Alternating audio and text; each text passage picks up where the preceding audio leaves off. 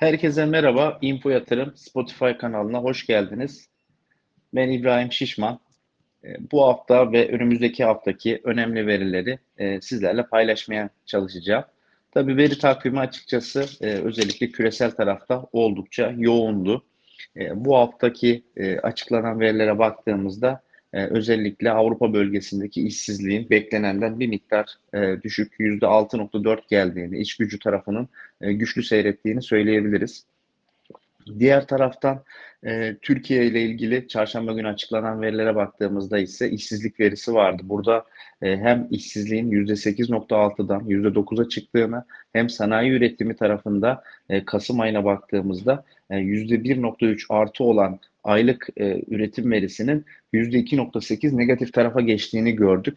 Açıkçası burada artırılan faizlerin e, sebebi olarak da e, üretim tarafında bir miktar daralma hissedildi. Ki yıllık olarak baktığımızda ise e, yüzde bir virgül üçlük e, bir artış varken burada sıfır virgül ikiye geri çekildiğini gördük.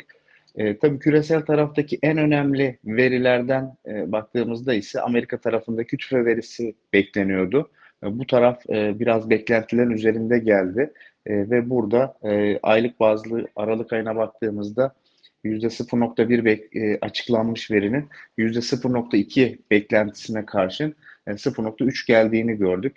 Ki yıllık tüfede ise bu rakamlar yüzde üç virgül birden yüzde üç virgül dörde çıktığını gördük. Tabii burada tüfedeki e, artışın sebeplerine de baktığımızda aslında jeopolitik olarak e, risklerin bir miktar daha ön plana çıktığını, özellikle e, Husilerin Kızıldeniz'de yapmış olduğu saldırılarla birlikte gerek petrol fiyatlarındaki e, bir miktar yukarı yönlü hareketlilik, gerekse tedarik zincirlerindeki bozulmanın açıkçası tüfe tarafına yansıdığını gördük.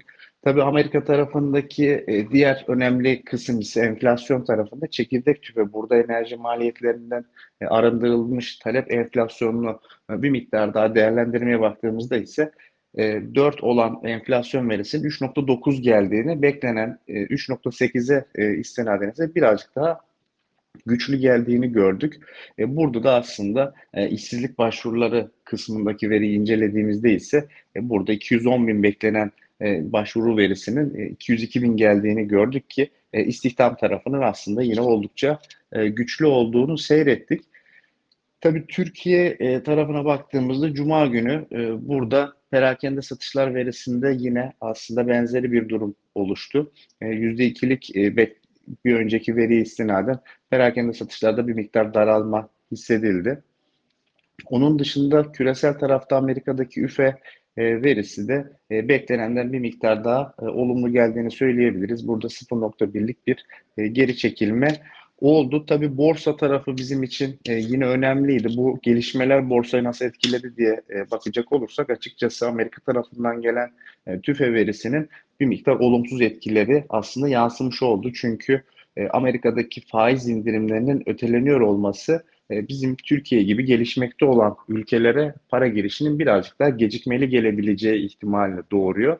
E, tabii burada yine faiz indirim e, piyasanın taraf, piyasa tarafından oylamalara baktığımızda aslında piyasa e, Ocak'taki faiz artırım indirim kararının e, pas geçilmesi yönünde mutabık gibi gözükse de açıkçası burada Mart'ta bir faiz indirimi bekleniyor.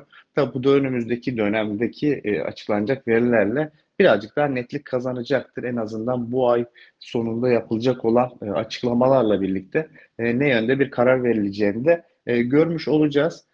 Diğer taraftan aslında haftanın ilk gününe gayet olumlu başlayan bir Borsa İstanbul vardı. Çünkü yabancı bir aracı kurumun bankacılık sektörünü bir miktar daha ön plana çıkarması, geçmişte yazdıkları raporları ön plana çıkarmasıyla haftaya oldukça güçlü bir başlangıç yaptık. Devamında yine salı günü bir miktar kar satışlarını takip ederken Halk Bankası'nın da Amerika tarafındaki süreç içerisinde olan davanın bir tanesinin düştüğünü haberi geldi. Bu da piyasayı biraz daha e, olumlu yönde desteklemeye çalıştı. E, tabii Cuma günü bugün e, ve dünkü verilere baktığımızda Perşembe günü Amerika'da yapılması beklenen Türkiye Cumhuriyet Merkez Bankası'nın e, yılın ilk burada e, yatırımcılarla olan görüşmeleri başlamış oldu. E, oradan e, olumlu geri bildirimlerin en azından Cuma günkü piyasaya e, pozitif olarak yansıdığını e, söyleyebiliriz. ve Cuma günü akşam, yani bu akşam açıklanacak olan Moody's tarafından bir görünüm iyileştirilmesi veya bir not artırımı da beklenmesi açıkçası oldukça kritik ki bir önceki Aralık ayındaki açıklamasını beklediğimiz raporu paylaşmamışlardı. O günden bu zamana kadar gelen durumda aslında görüntünün pozitif olmasını bekliyoruz. Bu anlamda önümüzdeki haftanın aslında açılış takvimini de, açılış beklentilerini de bu veri destekleyecektir diye düşünüyorum. Diğer taraftan bu hafta endekste yaklaşık yüzde beşin üzerinde bir artış kaydedildi ve haftalık olarak endekse en çok katkı sunan şirketlere de baktığımızda burada Akbank, Türk Hava Yolları, Sabancı Holding, Koç Holding, Bimaş ve Yapı Kredi'nin en üst sıralarda olduğunu dikkatimizi çekiyor.